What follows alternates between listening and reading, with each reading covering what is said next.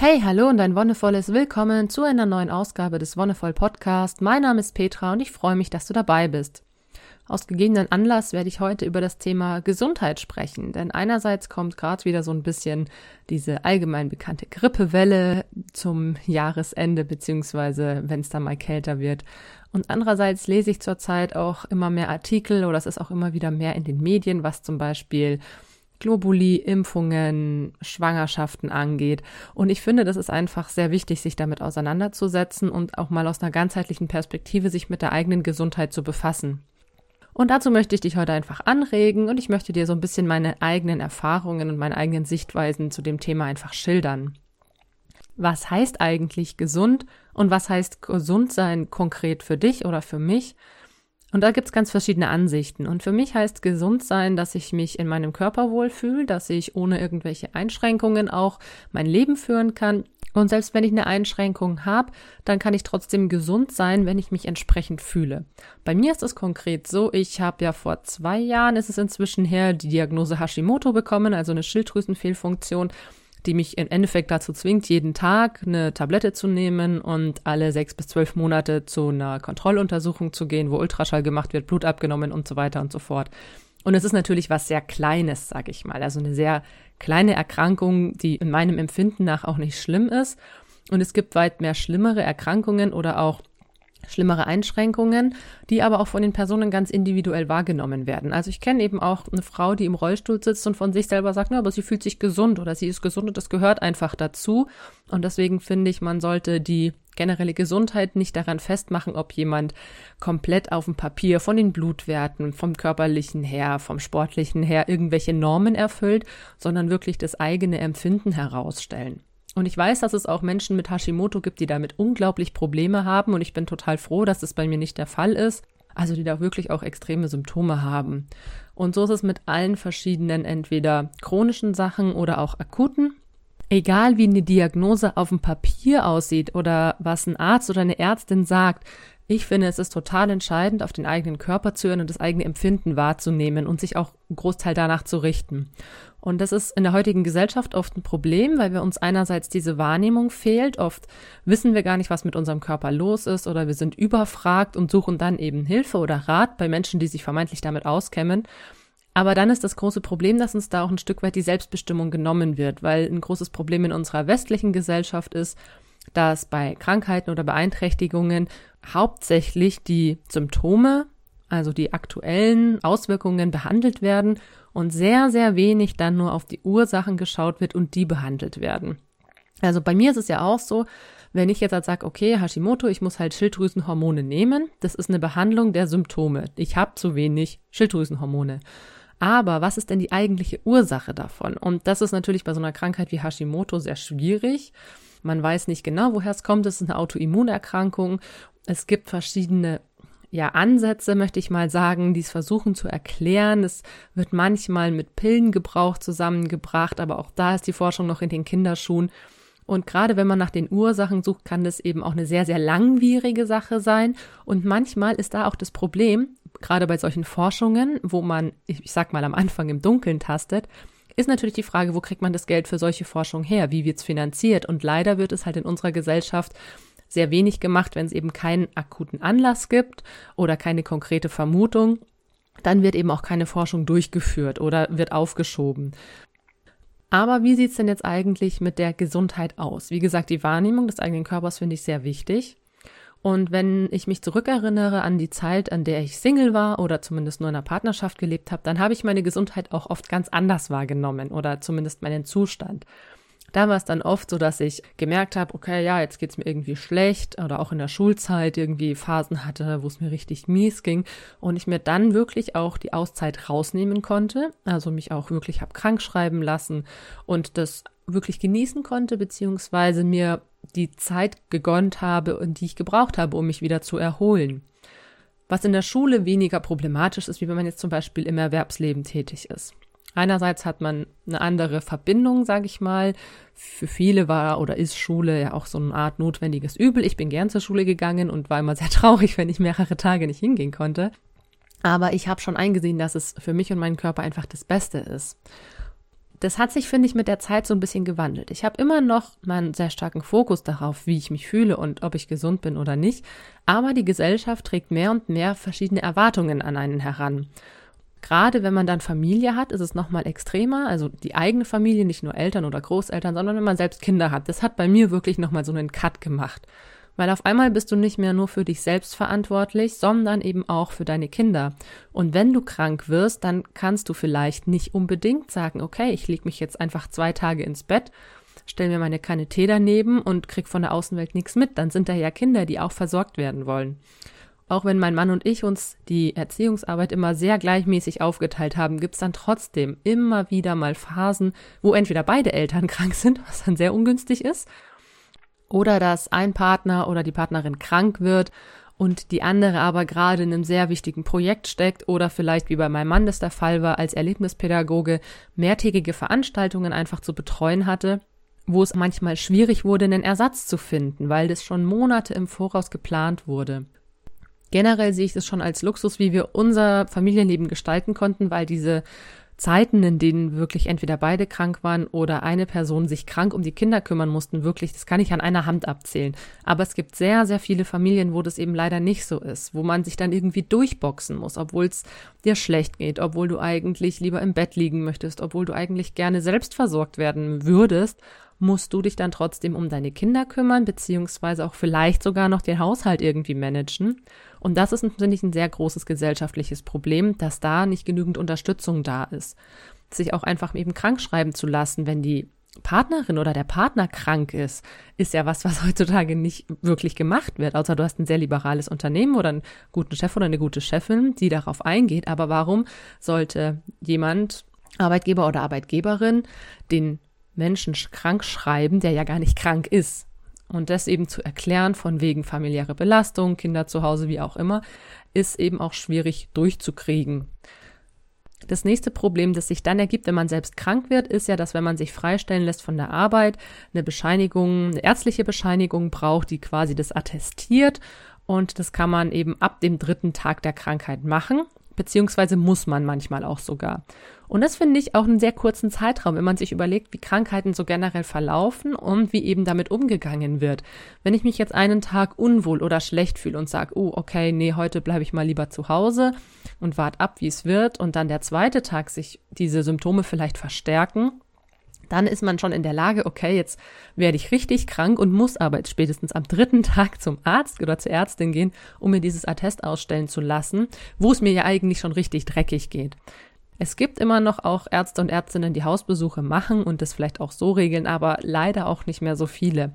Das heißt, man wird gezwungen, trotz Krankheit wieder hinauszugehen, sich da in dieses System, in dieses medizinische System zu geben.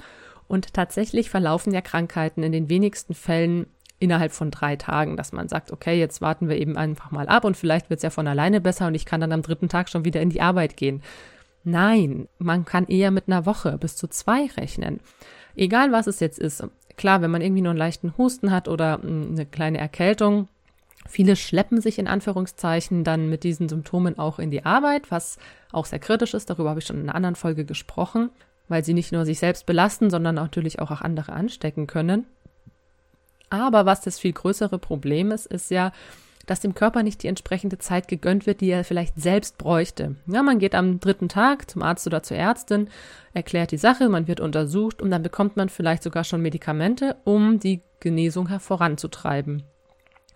Bei vielen, vielen Krankheiten würden zum Beispiel auch Hausmittel reichen und die entsprechende Ruhe- und Erholungszeit. Aber eben das dauert dann 10 bis 14 Tage und die können sich viele eben nicht mehr aus dem Berufs- oder Familienleben rausnehmen.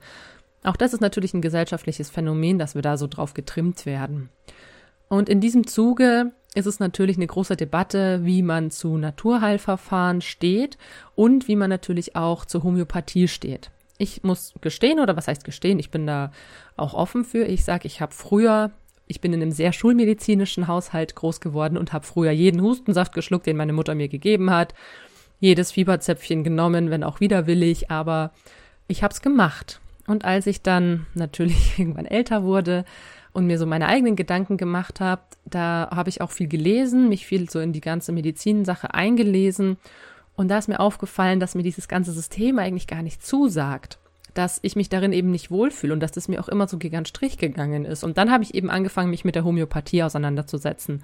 Und ich weiß, dass es da sehr, sehr viele Gegnerinnen und Gegner gibt. Und das ist auch in Ordnung. Es gibt es ja in der Schulmedizin genauso. Was mich sehr, sehr nervt, ist dieses gegenseitige Hochschaukeln, dieses Für und Wider, dieses gegenseitige teilweise auch diffamieren oder dieses respektlose Verhalten auch, wenn Menschen sich dazu entscheiden, homöopathisch zu behandeln lassen und Globulis zu nehmen, dann finde ich, ist es eine eigene individuelle Entscheidung und sollte eben nicht von anderen Menschen diskreditiert werden oder dann noch mit irgendwelchen Argumenten unterfüttert, das hilft ja eh nicht und ihr seid doch alle blauäugige Idioten. Was hilft es? Also ich finde diese Diskussionen und Debatten unglaublich kräftezehrend, unglaublich energieraubend. Ich habe da lange mich beteiligt, habe mich aber inzwischen einfach davon entfernt, weil ich mir dachte so, es wird immer Menschen geben, die anderen, ich sag mal, ihr Recht auf Selbstbestimmung absprechen. Und wenn ich mich entscheide, Globulis oder ein homöopathisches Verfahren zu nehmen, wenn ich mich dafür entscheide, ist es meine eigene Entscheidung. Und im besten Fall ist die selbstbestimmt und gut überlegt. Und ich sage ja auch nicht zu irgendwem, der beim kleinsten Anzeichen von Kopfschmerzen sich drei Ibus reinpfeift, was bist denn du für ein Idiot, auch wenn ich es mir vielleicht denke. Und ich finde, da muss einfach ein viel größerer Umgang, ein viel größerer, ich sag mal, neutraler Austausch stattfinden zwischen Leuten, die mehr der Schulmedizin und Menschen, die mehr alternativen Methoden verbunden sind. Oder man soll es ganz sein lassen. Es kommt auf dieser Vorwurf, Globulis seien ja irgendwie nur Zucker mit Blütenextrakt und es wäre ja eh nur Placebo, der da wirkt. Aber ganz ehrlich, selbst wenn es nur Placebo wäre, dann würde ich mir doch lieber ein Zuckerkügelchen reinschmeißen, das keine, keinerlei Nebenwirkungen auf meinen Körper hat, als dann wirklich auf ein Medikament zurückzugreifen, das dann noch eine ganze Liste an möglichen anderen Symptomen hat, wie bei Kopfschmerztabletten. Also gerade bei Ibus finde ich ja so krass, dass die sich eben auch bei vielen Menschen extrem auf den Magen schlagen, man da Verdauungsschwierigkeiten bekommt, auch ich hatte das nach meinem Kaiserschnitt, da habe ich dreimal am Tag eine Ibu 600, glaube ich, war es bekommen und am Abend immer noch mal eine Magentablette dazu, um quasi diese Nebenwirkungen der Ibu auszugleichen. Und wenn man jetzt halt wirklich nur eine leichte Erkrankung hat und Globulis dabei helfen, sei es jetzt egal ob Placebo oder richtige Wirkung, warum sollen die Personen das da nicht nehmen können? Und da ist auch oft die Debatte darüber natürlich, ja, was wird von der Krankenkasse bezahlt und was nicht. Und ganz ehrlich, Krankenkassen setzen sich wirklich sehr, sehr, sehr intensiv damit auseinander. Ich weiß das einfach selbst, weil ich ja in diesem ganzen Genehmigungsprozess für meine Kurse drin stecke und das ist wirklich ein sehr aufwendiges Verfahren. Und wenn die beschließen, dass das bezuschusst wird, dann hat es seine Gründe. Ganz nebenbei finde ich, dass man nicht davon ausgehen kann, dass Globulis nicht wirken, beziehungsweise Natürlich wirken sie nicht so schnell wie eine Ibu. Jetzt, ich bleib mal beim Beispiel Ibu. Also ich nehme selber auch ab und zu Ibus, wenn es wirklich anstrengend wird, wenn ich gar nicht mehr schlafen kann vor Kopfschmerzen. Dann irgendwann greife ich dann auch mal zu einer Ibu, weil ich sage, es geht so einfach nicht. Und weil ich selber auch teilweise natürlich unter einem gewissen gesellschaftlichen Druck stehe, ein Projekt abzugeben, einen gewissen Termin wahrzunehmen. Und dann will ich natürlich doch einigermaßen umgänglich auftreten. Aber ich bleibe im Beispiel trotzdem bei den Ibus, ohne die jetzt irgendwie zu verurteilen. Klar, bei der Ibo hast du einen Wirkungszeitraum, dass du es wirklich merkst, schon ab einer halben Stunde.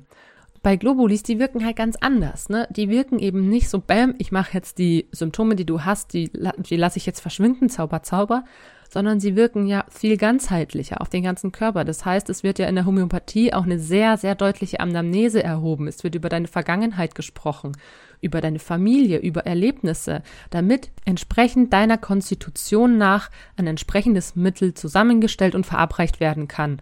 Und oft sind ja natürlich auch irgendwelche Krankheiten ganz tief verankert, ne? Also gerade chronische Kopfschmerzen. Das hat manchmal einen viel tieferen Grund als einfach nur zu wenig getrunken, sondern das hat vielleicht wirklich was mit deiner Psyche auf sich, dadurch, dass es eben diese Verbindung gibt, diese psychosomatischen Reaktionen des Körpers. Und da setzt ja eben die Homöopathie an tiefer zu gehen und eben nicht nur an der Oberfläche zu kratzen und die Symptome irgendwie schön beiseite zu schieben, sondern versuchen, die Ursachen an der Wurzel zu packen und da zu wirken. Ich selbst habe festgestellt, dass ich sehr, sehr weniger krank geworden bin, seit ich mich auch mit Homöopathie und Naturheilfahren beschäftige. Ich selbst habe einfach auch für mich festgestellt, ich möchte eben so wenig schulmedizinische Behandlung wie möglich. Das fängt beim Umgang mit Krankheit an und geht dann natürlich weiter zu einer Art Vorsorge im Hinblick auch aufs Impfen. Impfen ist nochmal ein extra Thema. Ich weiß, das kann man auch ganz lang und breit diskutieren und das mache ich vielleicht auch mal in einer anderen Folge. Aber ich sage ich auch wieder ganz klar, als Kind, ich wurde voll geimpft. Also wirklich voll geimpft. Alles, was es damals gab. Sogar die Gebärmutterhalskrebsimpfung, die ich dann so mit 16, 17 noch bekommen habe. Und als ich dann ausgezogen bin und ich mich eben so mit dem ganzen System beschäftigt habe, da ist mir klar geworden, boah krass, das war vielleicht nicht so geil. Also ich habe zum Glück keine Folgeschäden vom Impfen bekommen. Ich sage auch hier deutlich, ich respektiere Entscheidungen pro und contra Impfen in jeglicher Hinsicht. Ich habe für mich die Entscheidung getroffen jetzt, dass ich zum Beispiel meine Kinder erstmal nicht impfen lassen werde. Weil ich einmal miterlebt habe, da war mein Sohn sechs Monate alt und dem wurde Blut abgenommen und wie er da geschrien hat. Also das war, das war ein Moment, der heute noch nachwirkt. Da kriege ich heute noch Gänsehaut. Das ist wirklich eine Misshandlung gewesen. Und wenn ich mir vorstelle, meinem Kind in einem jungen Alter sowas anzutun, dann, dann kann ich das einfach nicht. Das ist eine Verletzung der Rechte der Kinder, wenn die eben nicht ihre Einwilligung geben. Und ganz ehrlich, wer sagt schon, ja, geil, Spritze? Ich weiß selber, dass es weh tat. Ich kann mich sehr gut an einige Impfungen erinnern, als ich vier, fünf, sechs Jahre alt war und auch an die Gebärmutterhalskrebs dann in der Jugend. Es hat auch mir immer weh getan und auch ich war danach immer so zwei, drei Tage fiebrig beziehungsweise total neben der Spur und konnte eben nicht mehr so, wie ich wollte. Und deswegen möchte ich diese Entscheidung nicht über meine Kinder hinweg treffen, sondern wenn sie in einem gewissen Alter sind, dann möchte ich das mit denen gemeinsam entscheiden. Und ich finde das wichtig, weil Impfen ist was, das kann man immer nachholen. Und ich finde es eben schwierig, wenn man sagt, na, du musst mit zwei Jahren dein Kind gegen das und das und das geimpft haben. Nein, ich kann auch noch mit fünf Jahren, mit acht Jahren, mit zehn Jahren nachimpfen lassen. Und bei manchen ist es, bei manchen Impfungen ist das sogar sehr sinnvoll, weil dann auch niedrigere Dosen gegeben werden können. Das ist ein eigenes Thema. Und wie gesagt, ich verstehe auch Eltern, die komplett impfen lassen und deswegen möchte ich das hier nur so kurz anmerken. Ich habe für mich beschlossen, mich jetzt auch nicht mehr impfen zu lassen. Also auch wenn es eben heißt, diese Auffrischungen von bestimmten Impfstoffen alle zehn Jahre, das werde ich jetzt für mich einfach nicht mehr machen. Ja, und das letzte Thema, was ich noch ansprechen möchte im Thema Gesundheit, ist natürlich nicht nur das Gesundbleiben, sondern auch so eine Art Vorsorge, gerade was in Bezug auf Schwangerschaft vor sich geht da im Speziellen die Pränataldiagnostik. Das heißt, alle diese Untersuchungen, die gemacht werden können, um zu gucken, wie geht's dem Kind, wie geht's der Mutter, bla bla bla. Ihr merkt schon auch hier, ähm, bin ich etwas skeptisch. Und zwar der Grund ist ganz einfach. Pränataldiagnostik ist immer mit Wahrscheinlichkeiten verbunden. Du kannst dich untersuchen lassen, wie hoch die Wahrscheinlichkeit dafür ist, dass dein Kind eine Behinderung hat, wie hoch die Wahrscheinlichkeit dafür ist, dass gewisse Gene oder Genveränderungen auftreten. Aber es sind Wahrscheinlichkeiten und es sind keine Sicherheiten. Und ich finde, da muss man immer auch so ein bisschen den Nutzen und das Risiko abwägen, weil für meinen Mann und mich war klar, wir wollen Kinder. Selbst wenn die Kinder irgendeine Art von Behinderung hätten, dann möchten wir auf jeden Fall welche. Auch hier ist das, was ich letzte Woche erzählt habe, so ein bisschen natürlich die Einstellung zum Leben. So, ne? Wenn man ein behindertes Kind kriegt, ist es dann eine Art Strafe? Nein, sehe ich nicht so. Dann ist es eine Aufgabe, eine Herausforderung. Und wir hätten, egal wie sich das Kind entwickelt hätte, hätten wir es behalten. Und ich finde, das ist was, was man vor der Schwangerschaft eigentlich schon abklären muss. Wollen wir Kinder, egal, in Anführungszeichen, egal wie sie aussehen, egal was aus ihnen wird, oder schrecken wir davor zurück, wenn es eben heißt, ihr Kind hat eine Anomalie? Gerade auch bei der Pränataldiagnostik ist es natürlich so, dass es gewisse Risiken bei diesen Untersuchungen gibt. Also gerade die Fruchtwasseruntersuchung steht ja im Zusammenhang mit Fehlgeburten. Das Risiko für eine Fehlgeburt steigt, wenn man eine Fruchtwasseruntersuchung machen lässt. Und allein der Gedanke zum Beispiel an eine Nabelschnurpunktion, also dass mit einer Nadel durch die Bauchdecke der Mutter durchgestochen wird, in die Nabelschnur des Kindes hinein, um dort Nabelschnurblut zu entnehmen. Allein bei dieser Vorstellung könnte ich kotzen und mir wird ganz kalt und ich krieg Gänsehaut, weil ich diese Vorstellung unglaublich schmerzhaft finde und auch sehr, sehr eingriffig und übergriffig. Und ich weiß, dass es auch viele Frauen gibt, die das machen. Hier ist einfach meine Meinung, dass ich das Kind annehme, wie es ist. Und klar, wenn man sagt, man möchte nur gesunde Kinder, weil man irgendwie ein Behindertes nicht in den Alltag integrieren könnte, okay, dann sind es eigene Entscheidungen. Dann muss man mit den Konsequenzen leben. Aber ich habe für mich beschlossen, eben keinerlei solcher Maßnahmen zu machen. Und generell waren meine Schwangerschaften auch sehr wenig von Ärztinnen und Ärzten begleitet, weil ich diese ganze Vorsorge eher auch als Abschreckung sehe. Also es wird immer geguckt, wie gesund ist die Mutter, wie gesund ist das Kind. Aber es wird eben auch immer in Bezug auf irgendwelche Schädigungen gesehen. Und das ist, finde ich, was, was ich schon sehr früh in meinem Podcast angesprochen habe, die Fokussierung. Wohin lenke ich meine Energie? Lenke ich sie aufs Positive oder aufs Negative? Wenn ich die ganze Zeit von Risiken, von Nebenwirkungen, von Fehlbildungen spreche, dann komme ich dadurch in einen Zustand, der mich ängstigt, der mich wahrscheinlich in eine sehr negative Energie bringt. Ich für mich habe einfach beschlossen, dass ich mich damit nicht auseinandersetzen möchte, sondern dass ich mich dem Positiven widmen möchte, dass ich sage, hey, okay, ich bin schwanger und möchte diese Schwangerschaft erstens genießen. Das sind nur neun Monate, die sehr, sehr schnell vorbeigehen können. Und dann will ich nicht von Termin zu Termin zu Termin rennen, was mir einfach wieder Stress bereitet. Und gleichzeitig einfach auch so ein bisschen die Überraschung dahinter. So, ich habe mir auch beim zweiten Kind das Geschlecht nicht sagen lassen, weil ich mir dachte, hey, ich will einfach diesen Überraschungsmoment auch ein bisschen erleben. Und ich will nicht alles im Vornherein wissen. Und diese ganze Technisierung auch mit 3D-Ultraschall und so weiter, die hat mir eher Angst gemacht, beziehungsweise hat mich in meinem Bedürfnis nach Vertrauen und Sicherheit eher weggebracht weil das für mich eben ein sehr starker Eingriff in meine Persönlichkeitsrechte ist. Das ist natürlich was sehr Individuelles, aber die Vorstellung, ne, beim Ultraschall, da sieht man das Innere deines Körpers, da sieht man das Kind, es in deinem Körper heranwächst, was eigentlich nicht sichtbar ist. Es ist für mich einfach eine sehr, sehr abgefahrene Vorstellung und eben auch was sehr Intimes. Und Untersuchungen in der Schwangerschaft sind ja auch sehr intim, gerade wenn man vaginal untersucht wird. Und deswegen habe ich da einfach so wenig wie möglich von gemacht, weil das meine Privatsphäre ist und das möchte ich eben auch nicht unbedingt mit allen Menschen teilen, sondern eben nur mit denen, bei denen es mir in Anführungszeichen es auch wert ist.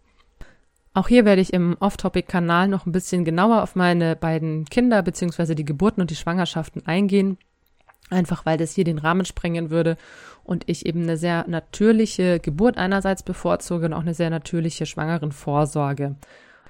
Aber dazu, wie gesagt, dann im Off-Topic-Kanal, wenn sich die Gelegenheit ergibt.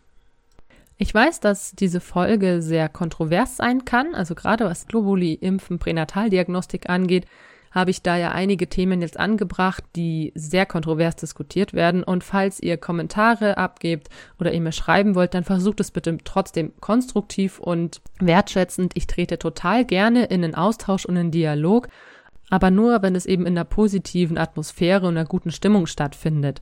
Und ich finde, auch wenn die Themen kontrovers sind, kann man sich dennoch auf einer guten Ebene darüber austauschen. Was ich dir so ein bisschen als Quintessenz einfach mitgeben möchte, ist, dass deine eigene Gesundheit im Vordergrund steht. Ganz egal, was von außen an dich herangetragen wird, versuch auf deinen Körper zu hören, auf dein Gefühl und stelle deine eigene Gesundheit auch als oberste Priorität dar. Gerade was Familien- und Berufsleben angeht, die anderen haben nichts davon, wenn es dir schlecht geht, wenn du matt und schlapp bist. Du kannst ja die anderen auch nur unterstützen, wenn du in einer guten Verfassung bist. Und mach dir das immer bewusst. Und außerdem möchte ich herausstellen, dass diese Entscheidungen eben alle individuell sind dass es dein eigenes Gefühl ist, das dir sagt, du möchtest eine Untersuchung machen lassen oder nicht, du möchtest dich impfen lassen oder nicht. Das ist deine eigene individuelle Entscheidung und ich finde, dass da in der Gesellschaft viel toleranter und respektvoller mit umgegangen werden soll und du kannst ja einfach bei dir selber anfangen und schauen, wie du darauf reagierst, wenn dir jemand eine andere Meinung präsentiert. Gehst du damit respektvoll und wertschätzend um oder reagierst du vielleicht auch schon aggressiv? Wir fangen immer bei uns selbst an und dann kann sich auch ein gesellschaftlicher Wandel vollziehen. Also insofern bedanke ich mich auf jeden Fall fürs Zuhören. Ich hoffe, ich konnte dir vielleicht ein paar neue Impulse geben. Und wenn du einen Kommentar abgeben möchtest, dann tu's, wie gesagt, gerne. Entweder auf Facebook oder auch auf anderen Kanälen. Wenn dir die Folge gefallen hat, teile sie auch gerne und wir hören uns dann wieder nächste Woche zu einer neuen Folge. Bis dahin wünsche ich dir alles Gute und noch einen wonnevollen Tag.